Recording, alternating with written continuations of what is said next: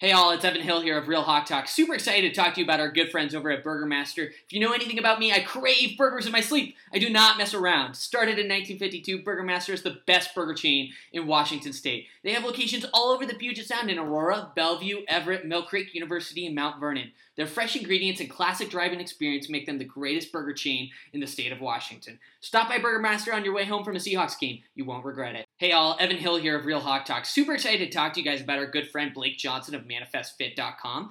Football season is quickly approaching, and it is a struggle to stay in shape while eating burgers and nachos. ManifestFit.com is your one, only true online personal training service with workout and nutrition programs specifically based on your needs. They work with clients all over the US, and what makes Blake and ManifestFit.com so unique is that they don't believe training should be a luxury item. Now's the time to start. Head over to ManifestFit.com click on how to join and fill out the form. Their team will get back to you ASAP and help you start building a healthier, happier, louder Seahawks fan life. The skyline is etched in my veins. You can never put that out, no matter how hard it rains. City.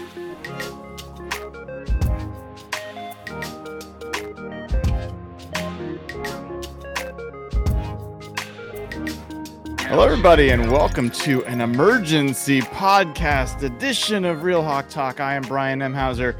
You can find me on Twitter at Hawk Blogger, and I'm joined this evening by Jeff Simmons at Real Jeff Simmons on Twitter. And Jeff, we're here to talk about this is why, if you haven't already, given the show a like and subscribe to the channel. This is why you got to do it because you never know when the Seahawks are going to make a move that we need to talk about. And today is one of those days. Uh, Dayna O'Gorman at Dayna OG also joins us on the show. Jeff, let's start with you. Uh, fill people in on what the news is of the day. What happened and why are people here to hear about it? Um, the Seahawks made a trade and a pretty big one. Um, funny enough, me and Brian have been throwing names at each other for a couple weeks now, just thinking of what that area. And three weeks ago, we texted each other about Leonard Williams. And the Seahawks pulled off a trade today for Leonard Williams. And it was not a cheap one. They gave up uh, two draft picks, a second round pick in this coming draft, and a fifth round pick in the following draft both to take on Leonard Williams, who is scheduled to be a free agent after the year and does not have a contract for beyond this season. Dayna, you and I both love a d- good defense. Mm-hmm.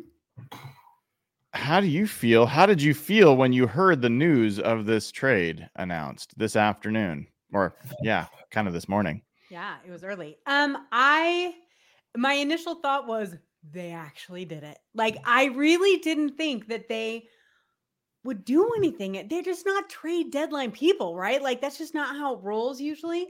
Um, so I was thrilled that they actually like I was real surprised at first. And then I saw who it was and I was like, oh god, this is a Pete Carroll player. Like it just made sense to me, you know. And if you look, and I know we're gonna talk about it, I know we're gonna talk about, you know, he's from USC and Pete's known him forever, and like all of those things. But I was also really excited because this is the position we've been talking about forever, right? And they didn't train for an offensive lineman. They didn't go, uh, you know, after some other weird position. They actually went after the position of need. And so I was, I was thrilled. Love it. Jeff, how about you? Uh, other than surprise, what what was your initial initial reaction to this move? I was taken back by just the sticker shock of the price. Uh, I got a text from uh, you and Evan saying, like, was it just for a fifth? And I didn't know what you were talking about. I didn't see the tweet. So I am like, a fifth? What happened? And then I look at it, and you're like, no, no, it was a second.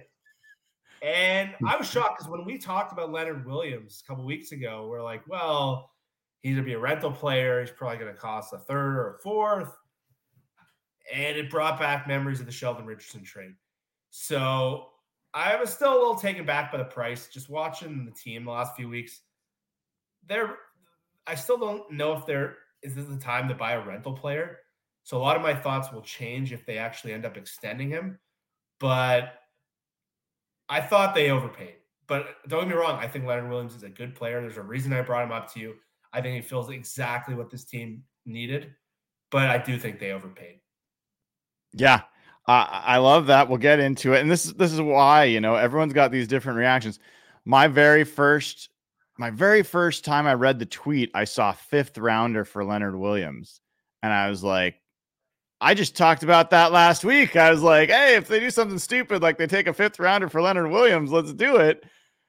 And then I was like excited, and then I saw and a second, and I was like, whoa, that's a big difference. Um, and there's I think there's a fair amount of nuance to this trade. So I think we'll get into it. We'll talk about some of the the nuance there. But um here was my take last week that I will repeat for people that missed it, and I still feel it this week. The Seattle Seahawks and this front office, John Schneider, Pete Carroll, 13 years of drafts, whatever it's been now since 2010. They have never, never, ever, not once drafted a single defensive tackle of the impact or talent level of Leonard Williams. Hasn't happened. They had an opportunity to draft potentially that impact tackle in the draft this year with Jalen Carter. They decided not to, and I think for good reason. And they went there and got a franchise altering corner. But my general read was looking at this, thinking about free agency, thinking about draft. It is so hard to get an impact defensive tackle. I'm not talking about the elite of the elite, but an impact defensive tackle that I thought that the Seahawks needed to be looking for them whenever they could get them. And that included now. And that included Leonard Williams. So I think there is a way to look at this as actually that it was a reasonable price, especially if you're considering what they're spending out of their cap for this year and some other factors. There's ways to look at this as it was an expensive price, pretty obvious. But really, what this comes down to is there's no doubt they added an impact defensive tackle and probably the most talented defensive tackle they've had on their roster since Michael Bennett, if you consider him a defensive tackle, although he played a lot of edge. And Leonard Williams can play all four spots. He can play edge. And one of the mm-hmm. things we're going to talk about, there's some amazing film of Leonard Williams going up against Trent Williams of the 49ers and playing him pretty evenly. Like we don't have a guy that can do that. We didn't have a guy. So look, let's let's get into it a little bit more about what this means, what the implications are. But for right now, for right now, it's safe to just be happy. That second round pick and that fifth round, that's tomorrow's problem. The extension and whether he signs, that's tomorrow's problem. Right now, this Seahawks team is considerably better than the team that's five and two yesterday, first place in the AFC West, second place in the NFC overall, just a game out of first. Right? Yeah. I don't think there's any argument to that, right, Jeff? No. And um, the, one of the things that the Seahawks have done really, really well this year, just what they've gotten out of Jarran Reed and what they've gotten out of Mario Edwards. And but the thing, if you truly analyze their roster, they were one injury away from a pretty disastrous situation. And if you pulled, if Jarran Reed got hurt and you got to play Myles Adams or Cameron Young, the man of snaps, after Mike Morris went down, they were really playing with fire if in the way that position group was built. And they just completely solved the biggest roster issue for, for at least for this year. Because now, if one of those guys gets hurt, you're totally okay. You basically have what you had yesterday. And like, if you look at Mario Edwards, his productivity started to drop a little bit. He's probably playing too many snaps. And when you go up against that hellish schedule they have coming up with Philly and Dallas and the Giant, I mean the, the Niners twice and the Eagles, you can't be trotting out like a tired Jarran Reed and Mario Edwards, and that's all you got. So they just not only fixed their depth problem, they got a frontline player. And that makes those games a lot, like you said, with Trent Williams. That changes and Mary like uh Williams is not just like a physical, he is like a like physical freak. Like he is long, he's big. Like if you watched his snaps against the Niners early this year, he looked like one of the best players on the field. So like if we're just if we're throwing out the price for a second, just talking about the impact of the player, he is a damn good player. He's not an elite. Dexter Lawrence is the elite guy on their Right. team. He's a tier down from him. He's I think a better player than Dre'Mont Jones, and they they got a lot better. at- at what I thought was a danger zone. Dayna, I'm going to come to you in a second. We got a couple super chats here I want to get to. Uh, 12th Man North, uh, thank you for the super chat. Says would would have cost a third if New York Giants didn't eat the salary. Dayna, d- did you follow Mhm. the, the salary stuff? Do you want to explain that for folks that don't? And thank you for the super chat, 12th Man North. Yeah. So it was interesting what came out today between pressers and conversations between New York and Pete and, and everyone. It came out that there were multiple teams involved in these conversations. And the Seattle Seahawks had been talking to them um, for a few weeks about this player, apparently. So when they came out, and so what happened is there were $10 million, there was $10 million left in guaranteed in his salary for this year um, for Williams. And what happened is there were multiple teams that had a third round pick, supposedly, on the table. And so Seattle wanted to bump above them. So the conversation happened that they would give them the second round pick if they ate the majority of the rest of that $10 million for this year. What is left for Seattle is the vet minimum, which is rated about $650,000.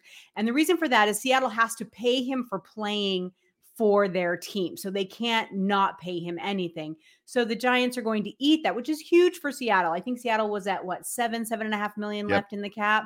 And so therefore that was a huge, they get this player for basically no money this year.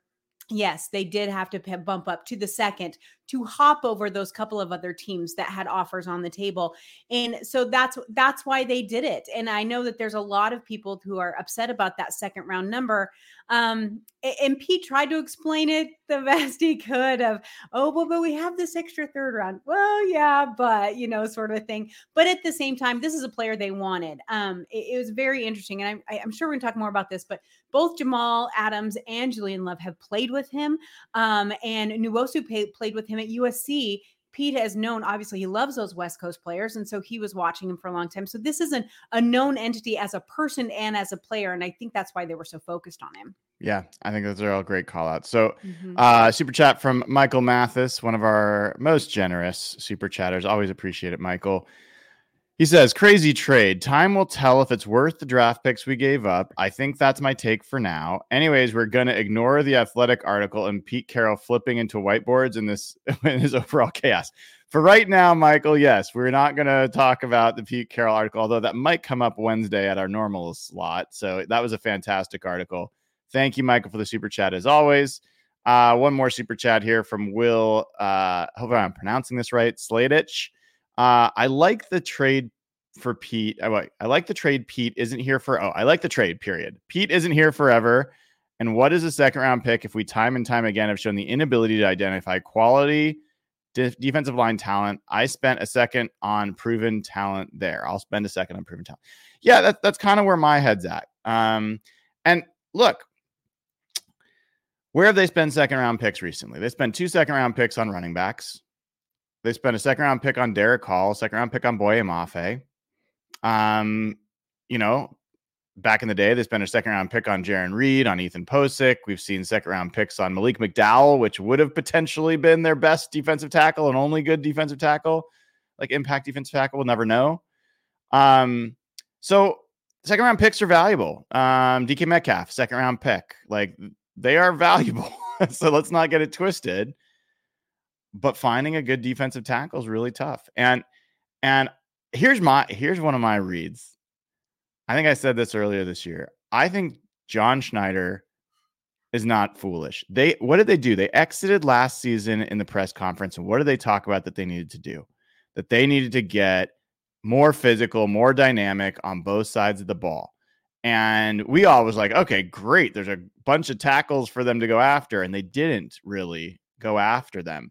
And he knew Jalen Carter would have been a perfect fit, and they couldn't get themselves to feel okay drafting him. I think John Schneider, as soon as he took Devon Witherspoon, was like, I'm getting a defensive tackle too. It's going to happen. I don't know when, I don't know how, but I'm adding another one. And I think that's what happened today. In his mind, I think he got his cake and got to eat it too. And if if you had said that somehow the Seahawks had drafted an impact defensive tackle with their last first round pick or second round pick, we would feel differently because it's a younger player, but it's just a need. This team really had a need for another player and a, not just another guy, but a dynamic player on that interior line. Jeff, you look like you were about to say something. Yeah, no, it's you can't argue just like the on-field impact of it. It's just there's a lot of fans now and a lot of people on Twitter now who start to think like GMs and they evaluate things differently. It's one of the things that's so interesting about Twitter and why we all talk to each other. There's a lot of people who view it from the lens of a, a cap builder or team builder, and they look at process. They don't just look at what the fan wants, and that's like the two parts of my brain that are conflicted. Because if you look at like the process of the trade, it's a big risk, and there are some people that are going to hate this trade because we saw what happened with Sheldon Richardson. They traded a second round pick for Sheldon Richardson in a similar situation where they needed defensive linemen. He played okay, didn't sign here, and it turned out to be a complete waste. And Leonard Williams is two years older, I think, than Richardson was at the time they made the trade. And that part of my brain, it can't help but come back. And yeah, um, I do wonder: is this the year you should be doing a rental player where you're sort of playing with house money still, and you still got such a young team, but at the same time, the NFC might never be this down again, and San Francisco is down. And well, let's talk I'm- about that. I'm going to interrupt you there because this is the interesting thing. How do you all interpret this trade? I don't interpret this as a rental player, and I don't interpret it as a going all in move. I, I, I absolutely believe that they made this move with an eye on re signing him, and that their point of view is he's going to go to a team with a great culture, a great locker room, which we just were talking about the athletic article, that's going to be fighting for first place in their division, making the playoffs, and that he's going to re-sign with them. That's what I think, and I think they're they're expecting him to be part of their team over the next three years, at least. And this was the cost that they decided was worth making that move. But it sounds like Jeff. Before I get to you, Dan, it sounds like mm-hmm. you you think this is more potentially a rental. I don't know if it's potentially a rental. I just think there's a significant risk of a rental. Mm-hmm. You can't franchise him because he's been franchised twice already by by New mm-hmm. York. So if you franchise tag him again, he's getting paid quarterback money, and that will destroy your cap. And there's another quarterback question lingering that we'll talk about another day. But um, it just there's the risk of they can't come to a deal with him, and he walks, and that's always a risk. And it could be around. I don't know if it's going to be a rental player. I think you have a 10 game sample. You see how he fits in. You see how he plays. And if they re-sign him and they get him back in a relatively not like devastating number, I think this has potential to be a very good trade. But if it's just a rental plate and you end up in the same essential spot you were now, we're gonna be pretty pissed about this in April. Dayna, do you interpret mm-hmm. this as a going all in, trying to win it all this year, or do you think it's a more of a move with an eye on the, the next few years as well? I, I think it's the I think you're right, dead right on that number. I think it's the next three years. I think they have their eyeballs to get through, let's call it the Geno era or whatever we want to call it, or the Pete era. You know, we only have him for yeah. so many more years too. And so I think this is a player that they actually wanted, that this is a player that they have wanted for a while. Um, maybe couldn't make it happen. Maybe he didn't want to leave New York when he went from the Jets to the Giants, you know, and so that's where he was at. But you go from the worst team in football. Let's be quite honest. The Giants are an absolute disaster. They've had some locker room issues. Look what they're doing to Saquon Barkley, to a team whose known for a great locker room, for a good coach. He knows people there. He understands, you know, the way that the position that they're asking him to play. I mean, he'll be able to step right in and play. It's not like it's not like the dude hasn't had to figure out new plays and new playbooks. He's had a different coach or a different, you know, coordinator almost every damn year. So he's had to adapt a lot. So he's going to be able to step right into this. But I just feel like this is as excited as Pete was today. Now, granted, Pete gets excited about everything, but as excited as he was, eh, and some of the things he was saying to me, it was they want this guy around. This feels like, and what you already mentioned, Brian, this feels like you know, a Michael Bennett, Cliff Avril type of a trade. That's what this feels like more toward me. Now, he is 29 years old. Did someone say he's actually younger than LJ Collier? I thought I saw that on Twitter somewhere. He's that like a year older or It something was like so that. funny, right? Yeah. But um, and so I, I I just feel like this is something they like the way he plays, and he plays and can play in their scheme. And like you said, he's kind of a Swiss Army knife along that line. So let's let's keep him, and hopefully, and this is what Pete said. He said, hopefully, he likes it enough here, he'll stay with us. And I think that that that says a lot. Yeah. Jeff, a question for you. So if the name's different, I'm to give you some different names. Would you feel different? Um, if it was instead of Leonard Williams, if it was Arik Armstead, forget that he's on the 49ers and you're taking him from, but just uh, as another player. If it was instead of Leonard Williams, it was Grady Jarrett. If instead of Leonard Williams, it was DeForest Buckner. Any one of those three, do you feel differently about the deal? Uh, DeForest Buckner. Uh, I think he's he's he got. A, I think he's under contract for next year, and I just I've seen the way he's taken over games on multiple teams, and I think they're similar in age. I think they're drafted same year, and you're probably picking that for a reason. Yeah. I am. All three of those guys, either either Leonard Williams' age or older. Arik Armstead, that surprised me actually. I forgot he was that he was he was that old. I thought he was younger. But 29, 30. Um from a pass rush perspective, um I got to re- refresh this page, but from a pass rush perspective, Leonard Williams is going to be above all of those guys in terms of pressures. Um, uh, let me just double check that. So, yes, he's actually one behind Javon Hargrave in pressures. Javon Hargrave is actually older than Leonard Williams. Um, so actually, he's four behind Javon Hargrave. I was looking at Quinnen Williams for a second, but yes, he's he's right there next to him. But yes, he's ahead of Arik Armstead. He's ahead of you know Kenny Clark, DeForest Buckner, Daron Payne, um, Grady Jarrett by quite a bit. Um, so Vita Vea, another name we've talked about. Um, so I think you know, if this had been a 25, 26 year old Jeffery Simmons, not you, but the one in Tennessee, uh, if it had been Jonathan Allen from Washington, you know, if you got a younger guy, even a Quinnen Williams, like that's a little different, right? Yeah, so he's older, do a deal in a heartbeat. but I uh I think that it's important for people to understand the kind of he is he's firmly in that second tier of defensive tackles. And he's right outside the top five, I would say, top six, seven in terms of pass rushing disruptors on the interior line. That's what's so good about it because some of the deals they've swung and taken such big chances on, yeah, we all didn't like a lot of the price points, but they were very unique, like hard to fit in players like Percy Harvin and Jimmy Graham and even Jamal Adams to an extent. We're very unique and we're not just like scheme transcendent players. And Leonard Williams is transcendent to a T, but you can basically put him in any front in the NFL and he's going to be a good player. And that's sort of where everyone will come back to a lot of those trades that didn't work out. But I always said, like, why didn't they just get offensive linemen or defensive linemen if they're going to spend all that capital? That's where their money should go. So now that they actually did trade for one of those guys, it's hard for me to be like, well, I shouldn't have done that. It was too expensive. See, we're, we're getting to him, Dayna. We're getting to him. You know, yeah, I, I mean, Dayna, I'm going to go the opposite side for you. Mm. Uh, I, I, I'm I'm kind of playing you two off each other in, in opposite ways here. So so you can see why this will be potentially really positive for the team.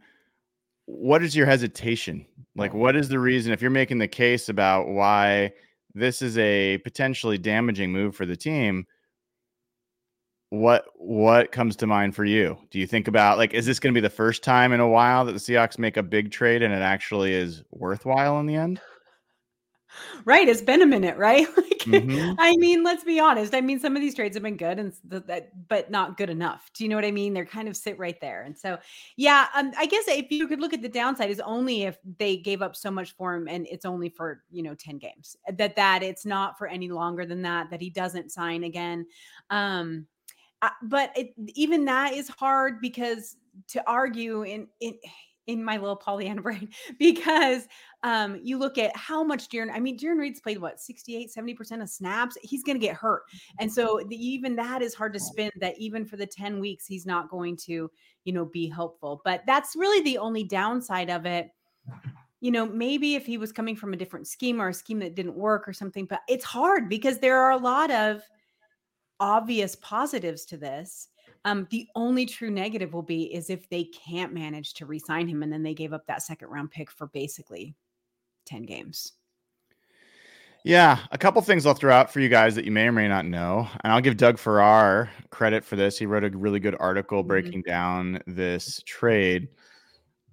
I initially initially thought I was like, okay, I got to look at Leonard Williams from a lens of who he is as a player, what stats he's put up, what film he's put up. But then I have to just also remember he's playing next to Dexter Lawrence, one of the most dominant defensive tackles.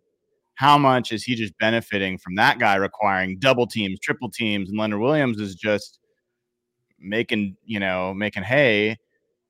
Well, I think I think what if I remember, I, I'm not going to get the exact numbers right, but according to Farrar, Dexter Lawrence has been double teamed about 120 snaps, and uh, Leonard Williams has been double teamed about 91.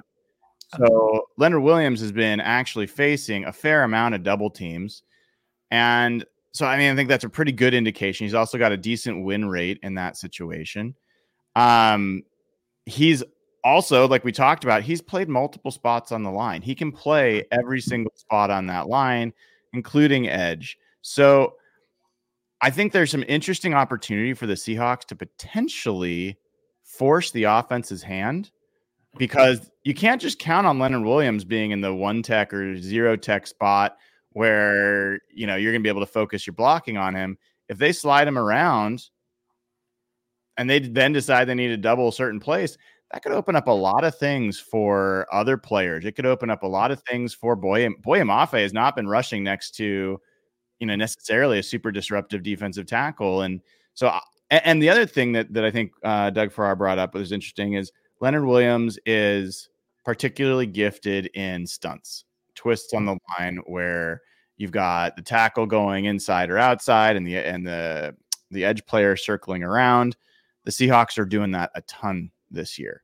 So one of the things I'm curious about, Jeff, do you feel any differently about this move now after seeing Jarran Reed play after and like kind of have a revival in Seattle, after seeing Mario Edwards playing above what we would have expected, uh, after seeing Boye Mafe start to turn a corner, do you think that you feel differently about the coaches like Clint Hurtt, BT Jordan, anyone else identifying defensive line talent and knowing how to use them than you did six months ago? I, I kind of do, but I'm kind of curious for you. I, I absolutely do. Uh, I think BT Jordan's been a really underrated addition to the whole staff and what they've gotten out of Mafe and what they've gotten out of some of these guys. Like Jarran Reed was terrible last year in Green Bay. And the fact that they not only identified him, but have ex- accentuated it, it's got to give these guys the benefit of the doubt. And if you look at everyone they've kind of let go, the Seahawks played Shelby Harris yesterday. Did you see him? He, Nope. I looked on PFF and He played, I think, 19 snaps. There were some very smart people begging the team to bring back Shelby Harris Mhm. uh, when he got released in the summer. We had some guys in our chat who were texting us every day, like, we're gonna all we're gonna talk about is how bad this interior defensive line group is gonna be. I was one who said it would be slightly better than last year, but I didn't see this coming. So I think these guys have earned the benefit of the doubt. You look, Al Al Woods got hurt yesterday, unfortunately, but Mhm. he has not been an impact player. He's 36 years old. Uh, Poona Ford has been functional the last couple weeks at best. And all the guys they've decided to walk from, and all the guys they've decided to bring in, I think you have to give them the benefit of the doubt. Clint Hurtt, that's his thing. He's a defensive line guy. he went on Michael Shawn Dugar's podcast before he was the DC. He was really talking about how mad he was when they lost Jarran Reed and Frank Clark the first time. And they brought in Clowney, and you can see he didn't love a lot of those moves. And I don't know if he's getting more of the same personnel now, but they've made much better evaluations in that spot in the last 12 months when everyone was kind of criticizing all the, the turnover they did. So I think I think you can't not come to that conclusion. Yeah, Dana. I mean, we've been pretty hard on Clint Hurtt and defensive coordinators over the years, and it feels warranted to spend at least a beat saying, well, you can't say that they're turning a corner and becoming one of the top 10 defenses and then not give any credit mm-hmm. to the defensive coaches for doing that.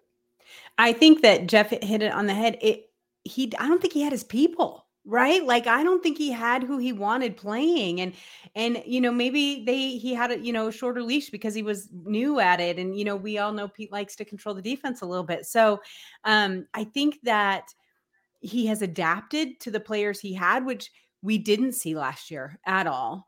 Um he got some players in there that he wanted.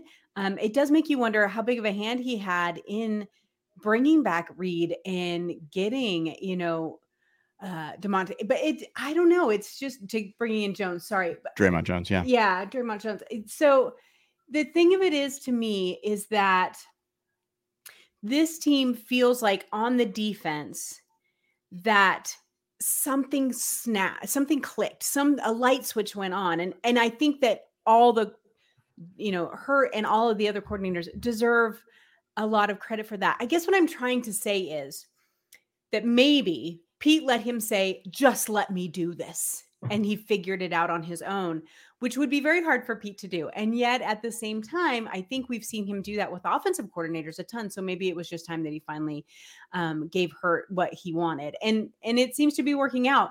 Now, I still don't know because I still have PTSD, and I'm a little bit nervous about what we saw yesterday um, out of the defense, which was a little choppy at times. But at the same time, we knew where the problem lie, and they fixed that today.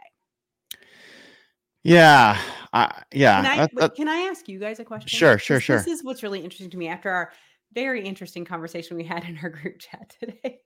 So here's my my question to both of you. I, I want to know who does bringing Leonard on who I think he goes by, does he go by Leo? I guess we're gonna have to find that out. Anyway, um, Williams on who does that help the most on our line?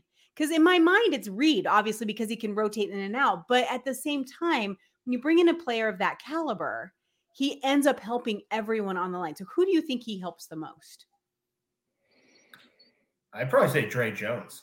Really? Um, Dre's been the guy taking on a lot of the double teams, and he's not the kind of guy who's flashed like a lot of high profile but if you like watch their Seattle's film over the last four weeks, he's done a really good job handling double teams and opening mm-hmm. things up. And you can see Boye Mafe has had the stretch, that same stretch. And Dre Jones has done like a lot of dirty work. He's not flashing a ton. He had a couple sacks here and there, but you mentioned for our stats where uh, Dexter, uh, not Dexter, Leonard Williams had I think 92 double teams or something this year. Mm-hmm. If you get that guy in single coverage against guards, it's going to make things a lot easier for him. And it'll help Reed because he can manage his snaps a little bit. And he's playing a ton. And you're going to come to the stretch of games against so many good offensive lines. But I think Dre Jones is the, the guy who really benefits because you can now move these guys. You can play them in different gaps. You took a defensive line group that looked like a massive, massive problem. And now it's a pretty big strength. Yeah, I, I love that, Jeff. Mm-hmm. And a note on Dre Jones – he had his best game in terms of pressures produced yesterday. Five pressures yesterday. And to your point, like they don't show up as counting stats like uh, you know, sacks in the same way, but but but um pressures are usually a better indication of of someone who's a good pass rusher. So um, nice to see that he had three the game the, the game before against Arizona, so he's kind of started to come on a little bit. And you invested 17 million a year in this dude, the most they've ever paid on a free agent ever and well, I guess outside of quarterback, but but in any event, um, and what you might have done if things go exactly as you hope is you might have actually just turned that player loose. Like the the the investment that you made in Dre Jones, I think Dre Jones, we've all said it, is not on his own a massive difference maker. He's just not. Like he, he's not going to withstand that. But you put him next to a guy that commands a double team that is going to require a lot of focus. And all of a sudden, Dre Jones, I think, can be a big disruptor. So I think that's a great call out. I think Dayna, you're right too. Jarran Reed just getting some rotation is going to be big. Mm-hmm. We also mentioned Mario Edwards, who's mm-hmm. I think started to wear down a little bit. I think it helps all of them. Um, but but Dre Jones is a great call out. Let, let me do this super mm-hmm. chat real quick, Dayna. Mm-hmm. Uh, runaway, it's Lubu says, damned if you do, damned if you don't type a trade. People said we needed interior defensive line help.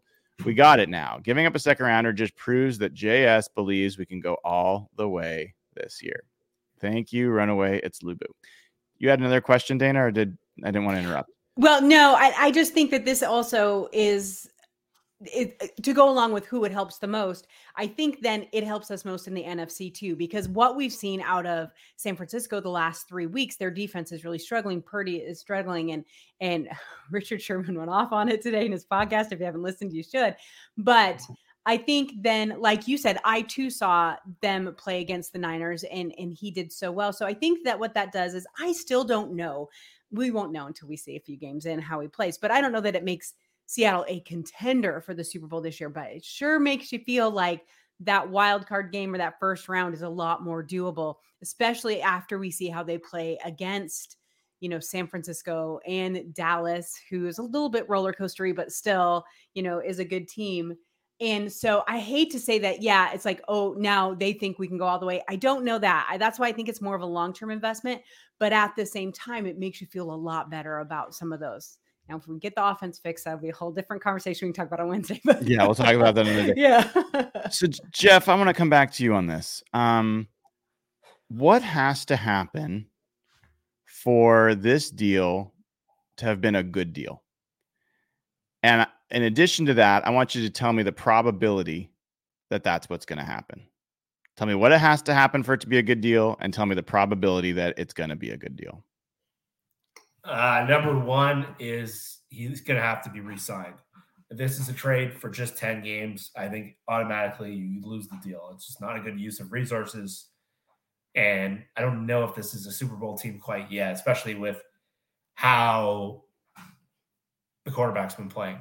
So, number one, they have to sign him. And number two, he has to make a considerable impact. So, that can be measured in a ton of different ways. Um, whether it's pressures, whether it's opening up things for teammates, whether it's just they're going to go up against the big boys in the NFL in the next few weeks, next few months. Um, they played against a little bit of a lighter schedule. We saw a better defense yesterday, but playing Philly's O line and playing San Francisco with Trent Williams. If you want to be like that first tier team, like they we've considered them that second tier NFC team. If they want to be the first tier team, you need to have a great defensive line. And I think the Seahawks have had a good defensive line, and we don't know how that would have held up against some of the better teams.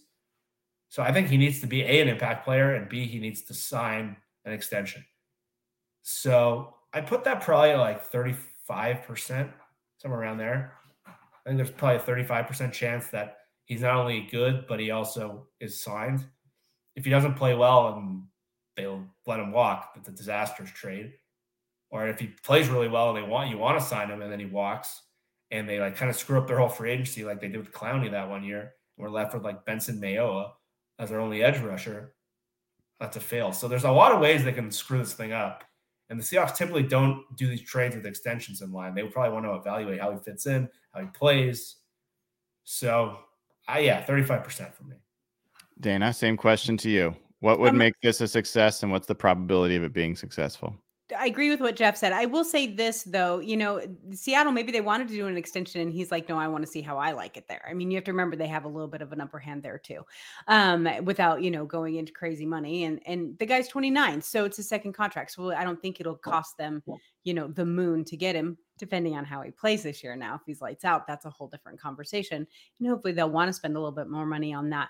But here's the thing. I think what makes this a successful trade is re-signing him if he plays well. I agree with that. I think that's just kind of the logical answer, right? Like it's he has to make an impact in one way or another. He has to make this defense better and then they have to sign him. I give the probability a little bit more higher than Jeff. I don't think it's 35%. I think you've got a good 50, 55, 60% chance that he plays well here. I just really feel like they wouldn't have brought him in if they didn't think he was going to be a fit. And that they re-sign him because they're already talking about it. They're already putting that information out there. And the players are jackies here. I mean, all of them are. And so I think that that, you know, the, the players who you know are going to be around. You have, you know, Nino and you have Jamal and you have those guys who we know are going to be around are excited to have him here. So hopefully that'll be an influence too.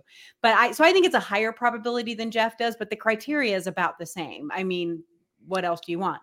Resign Yeah. him and have him be a good player. Yeah, it's funny. Like for me, the amount of money that they have to sign also factors in a little bit, um, and how many years he is an impact player. You know, um, uh, but the funny thing is, I roughly the same thing you guys said, Mhm.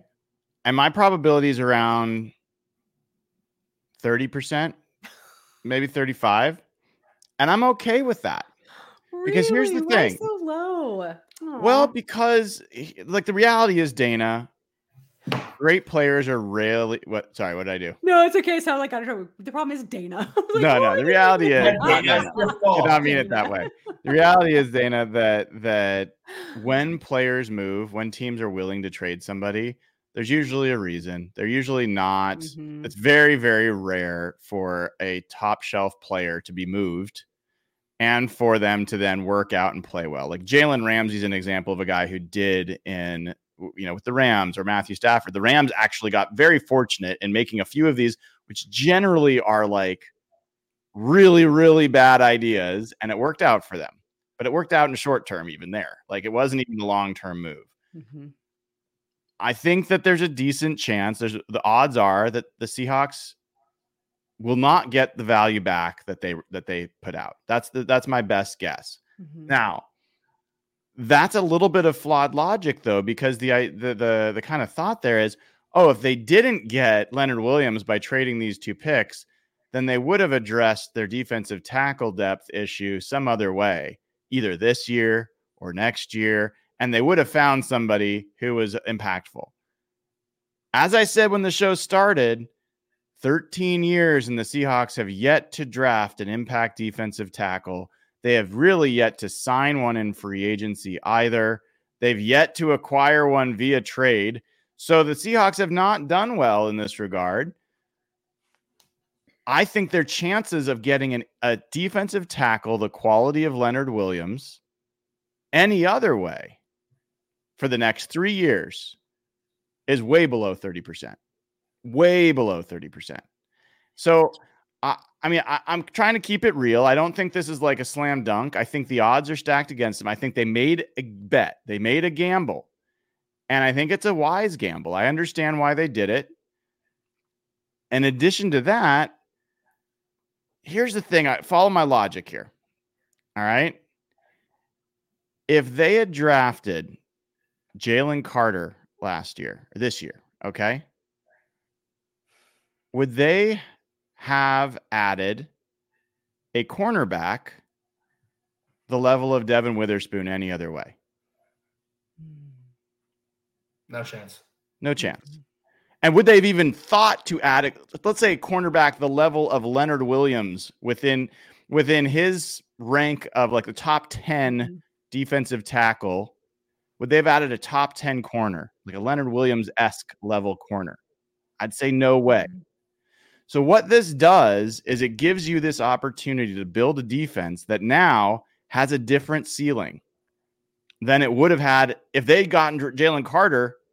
We would have been talking Tariq Woolen, who's been having an okay year, Tre Brown, who's good, but a few years into his deal. I think this is his third year. Mhm. And we've been talking about Artie Burns and worrying about Coby Bryant. So now you have the potential to get exactly what I said before have your cake and eat it too. I think that the, the potential for this defense, if this deal works out, is that this becomes a top five defense. They already are, aren't they? depends on how you look. I mean, not- Oh, okay. you know, Depends on who's grading, right? who's grading, right? So like I I that's how I look at it. If you told me there's a 30% chance that the Seahawks could make a move to make them a top 5 defense over the next few years, is it worth it? Is it worth a second round pick? Then I say, yeah, I think it's worth it. But Yeah. I think there's a decent chance it won't work out. and, and Brian, you are someone, I mean, admitted, self-admittedly, you you are someone who really values those draft picks. I mean, that I is a do. huge, huge deal to you. Like huge, huge deal. Not everyone does. I've seen it in our chat. A lot of people are like, oh, it's just a second round pick. And I kind of agree. If it's a low second round pick and versus a high third round pick, doesn't really matter. No, to you it does. And that's okay. I mean, that's the it's just the way people look at it. So really, I mean, we won't know how this works out until the end of the season. And we can hope that it was worth that and that it continues to be worth that compared to what you could have got. I just think that the, a proven player for a second round pick is a little safer bet than necessarily hopefully what they would get in the second round. Yeah, I mean, Jeff, I, I, there's a little bit of like game theory to this as well. I've I've heard, you know, Dayna's point, people saying, "Hey, it's probably gonna be a low second round pick." Well, DK was a low second round pick. Um, Zach Charbonnet was a low second round pick. He's pretty valuable, um, depending on who you're asking. Um, but there's this, you know, you brought up this notion of Sheldon. It's another Sheldon Richardson trade, Jeff. I I get it. I, all those things make sense on the face Mhm. but the fact that the Seahawks made a Sheldon Richardson trade that doesn't that didn't work out really has no bearing on whether this trade's going to work out. Uh, the, oh, you're on mute, Jeff. Okay, I, I owe a dollar. Um, it's a purely emotional response. Yes. Uh, just because something didn't work out in the past doesn't mean it's going to happen again. Uh, I just think, I think that your tweet today was really good. That a giving up draft picks for older players is typically bad team building, and giving up players for guys who are unsigned is even worse. And people who view things from like an analytical perspective and view things that way are going to hate this trade. And I understand it because my first reaction was, that's that's an overpay. But I'll come back and I'll say this: context does matter. And if you're evaluating this roster, I know every draft pick is good. They have the extra third from either Denver, or New Orleans. I'm not quite sure who that is yet. But um, if you're really evaluating this roster, you think, okay, like what are their long-term needs right now? They don't have a lot of them. Like if this was last year or the year before, I would have like coming out of 2021, they didn't have a tackle, they didn't have a corner, they didn't have an edge rusher. The fact that they've replaced all these premium spots in two drafts and great free agencies, and they had I would have crushed them for this trade. But if you look, like they got four edge rushers essentially under contract. They've got they got some work of the linebacker. That's but they have guys in house they can bring back. Uh, their corners are in place. Their safeties are in place for another year. All three of them. Uh, offensive line, Damien Lewis, a free agent. Wide receiver, running back, two young guys. There's not a lot of players you can really. So a second round pick typically is horrible, but a late second round pick on this roster, it might just be a depth player. So the fact that you can get an impact player, I think context does change things. And again, if you were the the Giants, for example, or Arizona, and you made a trade like this, it's an F, instant F. But the fact that the Seahawks are at a different point in time, I know this was sort of the rationale that forced them into that Percy Harvin trade, which was terrible for many reasons, but I just view this very differently. And I don't see the kind of risk that they have with Percy Harvin. Yeah. It's Jeff, just it- offensive line, defensive line. Jeff, it's funny you say that because I saw a bunch of Raiders fans talking about this trade today.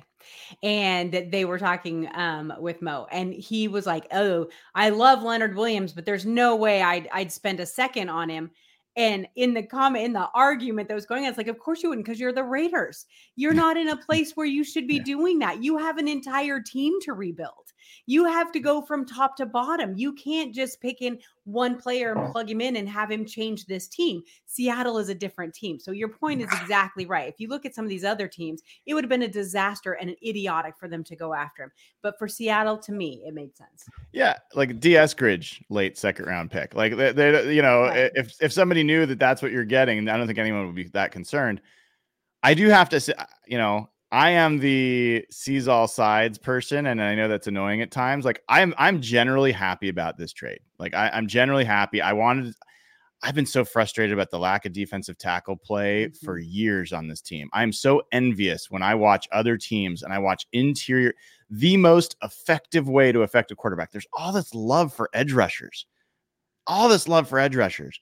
You want to mess up an offense, you disrupt from the inside Mhm. out. And so, like, the chance that we're going to be able to watch that even for 10 games as a fan, I'm like, fuck yeah. Like, I want to see that. I'm ready for it. I want to see Devon Witherspoon blitzing off the edge with no one paying attention because Leonard Williams. I want to see Jamal Adams blitzing up the middle or wherever, or Bobby Wagner, or Jordyn Brooks because Leonard Williams. I want all that. At the same time, please, folks, stop with this. They've got an extra third round pick so they can afford to get rid of Mhm. this one. They will probably get a comp pick out of this if he doesn't sign. So they'll get a fourth. No, that's not how it works. Like the same way I told Jeff, I don't think you can say just because the Sheldon Richardson trade was bad that this one's going to be bad. These are all independent decisions. You can only judge it by the value that you gave and the value that you get. And in this case, the Seahawks gave up a second round pick and a fifth round pick for a guy in the 30 year old that's in the last year of his deal. Either that's going to turn out to be good or bad. If they if he ends up signing elsewhere, we've seen that before. It often doesn't end up in a comp pick because you have to not sign players in order to get the comp pick. And there's all sorts of other factors. So don't assume you're getting a comp pick. And plus, that comp pick is another year out. So, like, it's even less valuable. And the fact that you got a third round, extra third round pick has nothing to do with the fact that you also have a second round pick and you no longer do. So, like, I, I just think that that's a really slippery slope of just trying to cope and come up with a reason why this trade makes sense. I don't think you have to do that here. Mm. Like, either it'll be worth it or it's not. But they took a risk, and I think, like we just talked about, I think there's reason for them to do so. There is nothing more overrated in the NFL than comp picks. I spent years listening to all these process driven people praise the 49ers for all these comp picks they were getting. These comp picks come at the end of the third and fourth round, and sometimes fifth round and sixth round. There's like giant talent gaps there. Like everyone's like, oh my God, the 49ers have four comp picks the last two years. Go look and so, see who they drafted. They drafted a kicker. They drafted uh, a six string cornerback, uh, fifth string defensive tackle. Like compacts are a very low rate. So I hate that that's become like the rationalization for a good move. And the Seahawks were guilty fans. Were, we were all guilty of this for years. Like, oh, look how many comp picks they're loading up for. Like they're not signing anyone in free agency. And then like they got like Amara Darboh. Um, exactly. yes. so Yeah. like I agree. Like the, a for you to get a comp pick, it means you have to have an uh, uh, like a number of players coming in versus players coming out. If you lose Leonard Williams and with all these linebackers and tight ends they have that are set to be free agents, that means you, you're going to have to have more players leaving than coming in, which would be horrible for the team. I don't care about a fourth end of fourth round pick in 2025. Thank you, Jeff. Yes. Uh, Jesse Dunn with a super chat. Jesse Dunn with a super chat here says sack and pressure numbers have been mediocre. Giants fans seem to feel he was fine but overpaid and overrated. Feels like a massive overpay, especially when Montez Sweat and Chase Young are still out there. So, so, so Jesse, I, I appreciate this. I appreciate the different perspectives. We need to cover these. First of all, let's just talk about Montez Sweat, Chase Young, different position, different players, edge players. They're not defensive tackles. They're not interior linemen.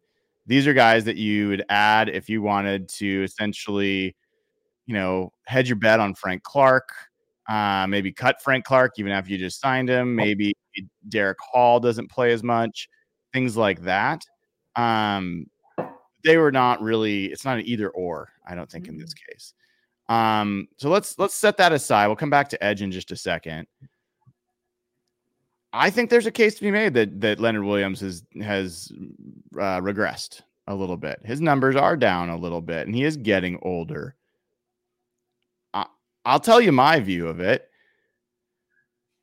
I don't think he was particularly like motivated in New York, and that's a very dangerous, fanish assumption to make oh, he's going to love it in Seattle. He'll just play better. Defensive, like defensive linemen wear down. They get older. It's a lot of work, and maybe he's just wearing down. So that's possibility.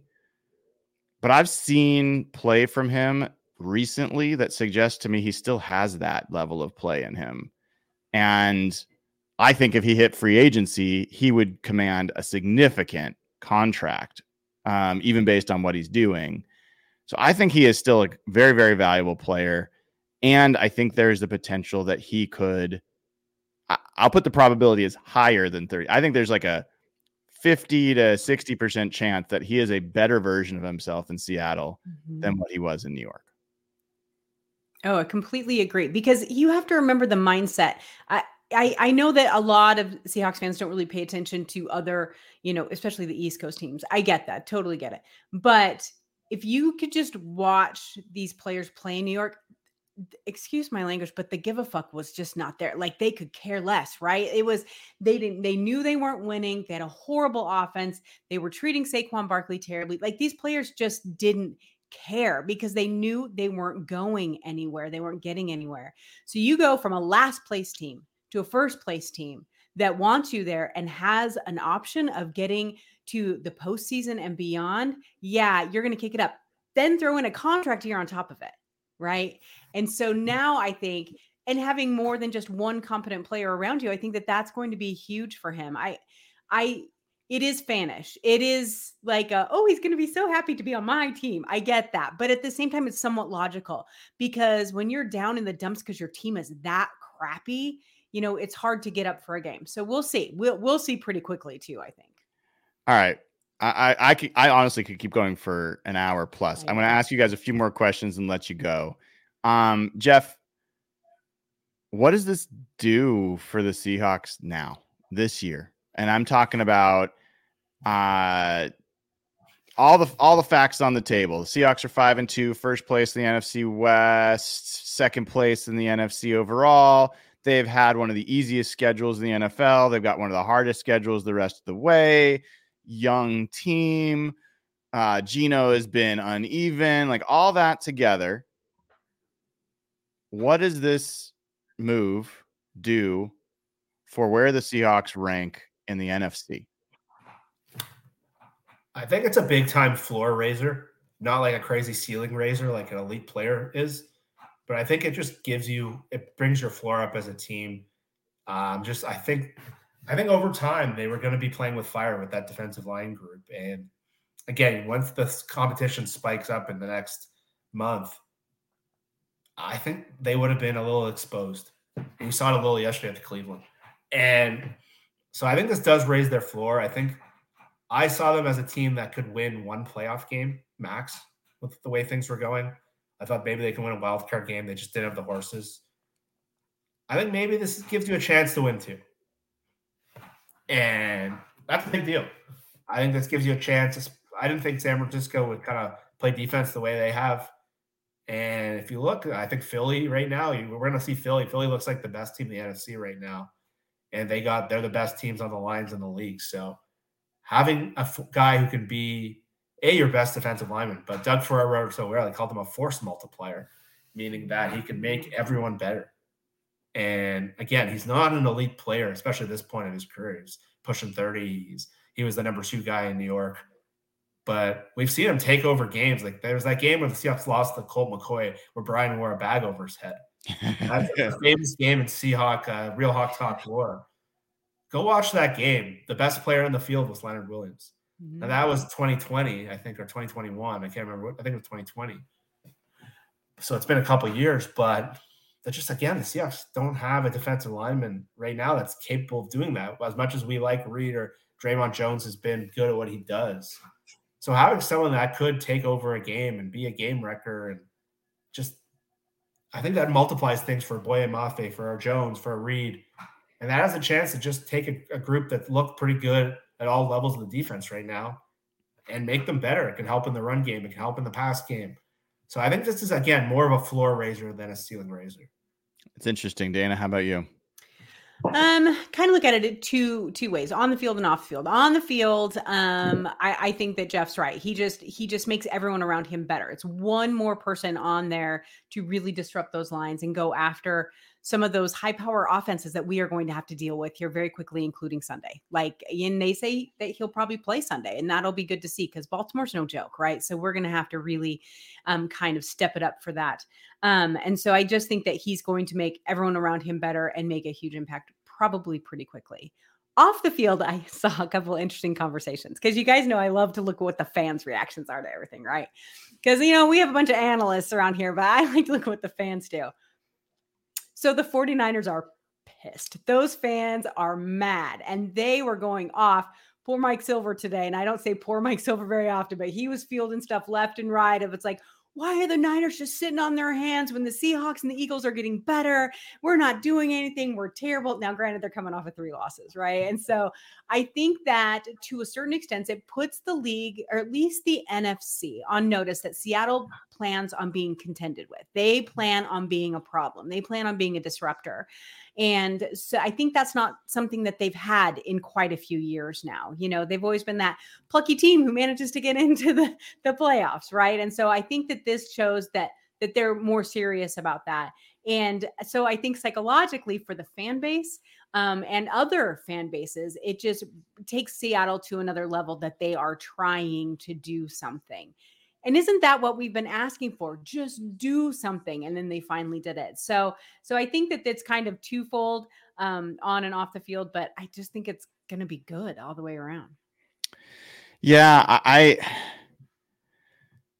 it really it's very hard for me to, you know, get into a deal that goes against my roster building tendencies. And I really love the way the Seahawks have played the last two seasons in the roster building. I think their drafts have been excellent. I think that they have acquired and kept draft picks. They have signed guys, free undrafted free agents. I think they've really turned this roster around in the right way. Um, but I don't think there's any other way to look at this than this Seahawks team is considerably better than the one that finished the game yesterday. Period. Like they are meaningfully better. If Leonard Williams is just is just what he was in New York, like not any better at all, just what he was in New York. This team's meaningfully better than it was yesterday. If Leonard Williams actually steps up his play and regains some of form he's had before, where you're talking about a top six disruptor in the defensive line, then I think we don't know what the hell we have, folks. I think I think we can talk about it. One win in the playoffs, two wins in the playoffs. Sure. I would have told you you were batshit crazy three weeks ago that the 49ers would lose three games in a row, including one to the Cleveland Browns and to Kirk Cousins. You know, uh, so like I would have never thought, and that there was serious conversations about whether Brock Purdy should be benched and that they should play Sam Darnold and I would have never ever guessed that. I would have never guessed that their defense would be falling apart and giving up chunks of yards to everybody. And people are saying they got to fire their defensive coordinator and that they got to mm-hmm. make multiple trades just to be a contender. Would have never thought that. I don't think the Eagles have looked that good. I think they've looked okay. Jalen Hurts is dealing with a knee injury. Like we don't know what we have. What I will say is before this trade, I would have told you I thought the Seahawks had a real chance of being significantly better at the end of this year than they are right now. They've got enough young players who I think are building and learning, and enough new players that are coalescing. I think this team is built to have a classic Pete Carroll flourish to the end of the season. And I don't think I'd said that about a lot of teams. So I'm not just Pollyanna. I just think I think that's my feeling of how this roster is built. And now I think that they've raised, I do think they've raised their ceiling. I also think Jeff's right that they've raised their floor. And I, I can't tell you what it's going to mean. And that's part of what I'm looking forward to seeing. Like, I enjoy watching the Seahawks defense play now. I'm going to enjoy it more. And that's awesome. So, last question I have for you, then I'll let you guys go, is about the 49ers. Because I think th- there's one more day, like one o'clock I think Eastern time, maybe tomorrow. I can't remember, but it is the trade deadline. Assumption is that they were going to make at least one move, maybe two moves, maybe a cornerback, maybe another edge rusher. they have like 40 mil. They have some crazy amount of cap space this year that the expectation has been that they were going to roll that over to next year to cover all the the salaries they're going to have to cover next year. They got Brandon Aiyuk. They got extend. They got a lot of contracts. Mhm. But at the same time, it does give them the opportunity to do the opposite of what the Seahawks do. They could potentially take on a lot of salary this year if they wanted to, instead of having the opposing team pay, and potentially give less draft pick compensation as a result. Seattle traded more draft pick compensation to play pay less this year. 49ers could do the opposite. Jeff, what's your expectation with the 49ers? Do they make a move? Do they make one move? Do they make two moves? Do they make no moves?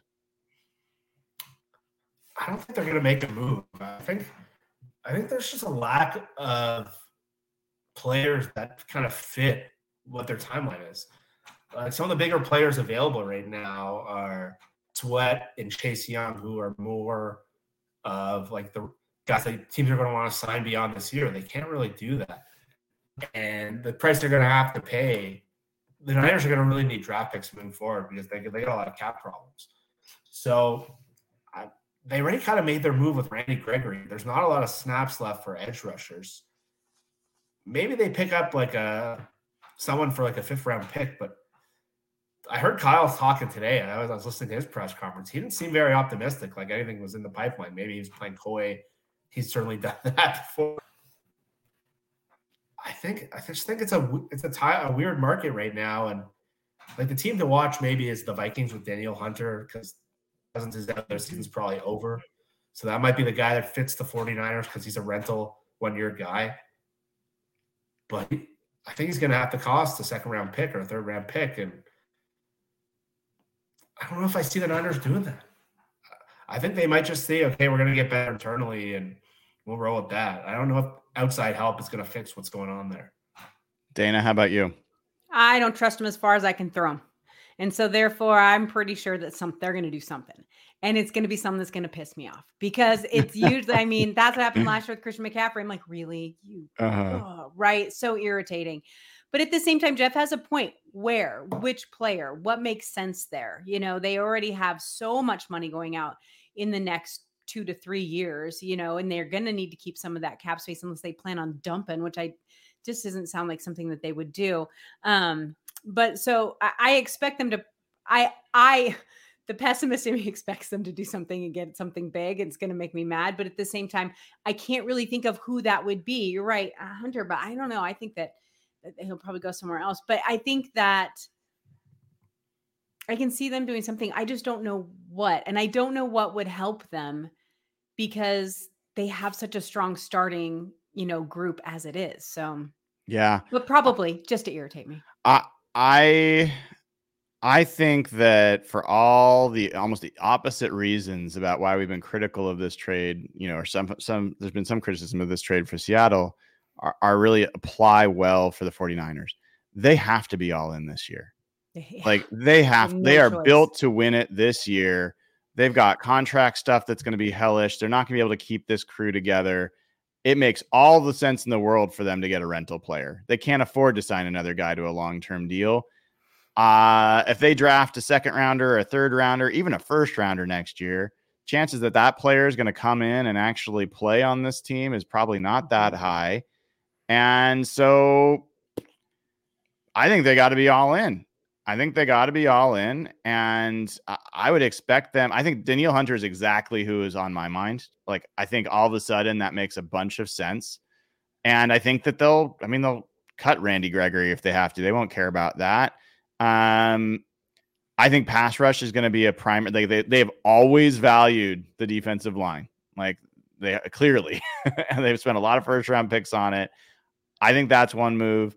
I don't know if there's a corner that's available for them to get, but if there is, they might look for it. So I expect them to at least make one move um, on the defensive line. We'll see. If they don't, it's going to be very interesting because that fan base is on edge and they want blood. So that'll be interesting to watch. The other thing to be aware of, folks, I- don't know if the Seahawks are done. Um, and I mean that in both ways. I think that the Seahawks if they get, I don't think they're going to be hunting for stuff, but if there's something like, I think Carl Lawson in the for the Jets, edge rusher, young guy who's been a productive edge rusher before, if they can get him for a fifth round pick or conditional pick because the Jets are just looking for anything, I wouldn't be surprised if the Seahawks pull a trigger on that. It wouldn't shock me at all. Um, what about Dee Eskridge for Carl Lawson? well, so that's the other thing. I think there's going to be some players potentially going the other way. I think uh, Michael Jackson is a potential move elsewhere. I think Artie Burns is a potential move elsewhere. I think Dee Eskridge is a potential move elsewhere. Um, so we'll see. I, I, I don't know on the offensive line, but like maybe I, I, yeah, I'm trying to think of any other players, but I think there could be players that they're moving out um, as well. So we'll see. They should trade uh, Jake Curhan to the 49ers. Wouldn't that be nice? Oh Wouldn't that be nice? I like Jake. I just don't want him. Lynch. He's a, he's a good player. Yeah, yeah. All right. Anything else before I let you uh, you all have released to your nights? Jeff, any last last thoughts, last words? If you want a good kick, uh, go on pull up David Lombardi's t- Twitter. Uh, he's he tweets like he's a member of the team and he's he's dealing with a lot of stress. So his favorite team is down and out. Um, we got to enjoy this while we can. Three weeks ago, we were talking about if these guys were going to lose it all. So if you want some good Twitter, uh, pull up Grant Cohn, pull up uh, Dave Lombardi. Uh, but man, it's it's this Baltimore game just got a lot more interesting. Oh yeah. I mean, you're so funny. You're so right about the the weeks ago. I, you remember at the first game, kind of as a tongue in cheek, but kind of serious. I was posting the Tankathon rankings of uh Seahawks. I was, I was serious. I was totally serious. Right? Unreal. Unreal how when those tackles went out, I thought they were going to look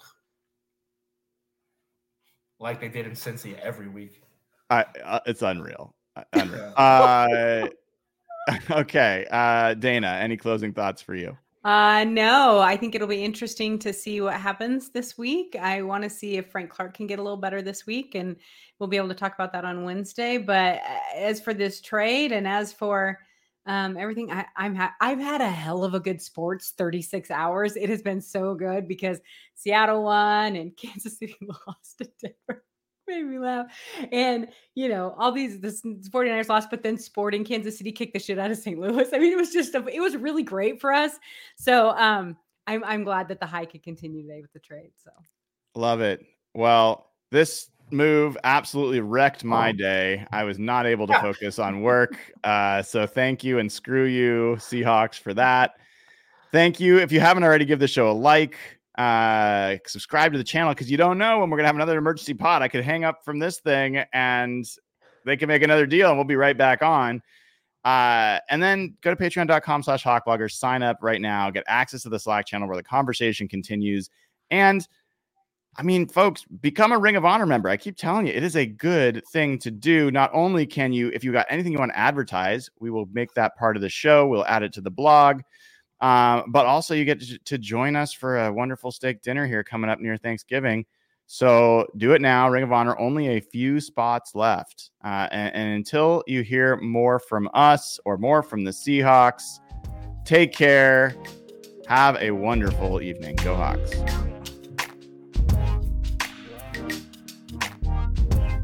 Hey, folks, this is Brian Nemhauser. Thanks for listening to the show. Hope you enjoyed it.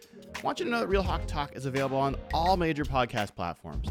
Go ahead and subscribe, have all podcasts delivered directly to your phone after each and every show, and then go ahead and leave us a five star review. Helps us out, gets more people to the show. Then, if you haven't already done it, go to patreon.com slash hawkblogger and subscribe for just five bucks a month.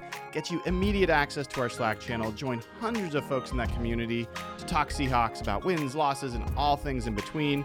Not to mention, become eligible to win giveaways for Seahawks tickets and get to ask questions of the Real Hawk Talk crew every week on the show.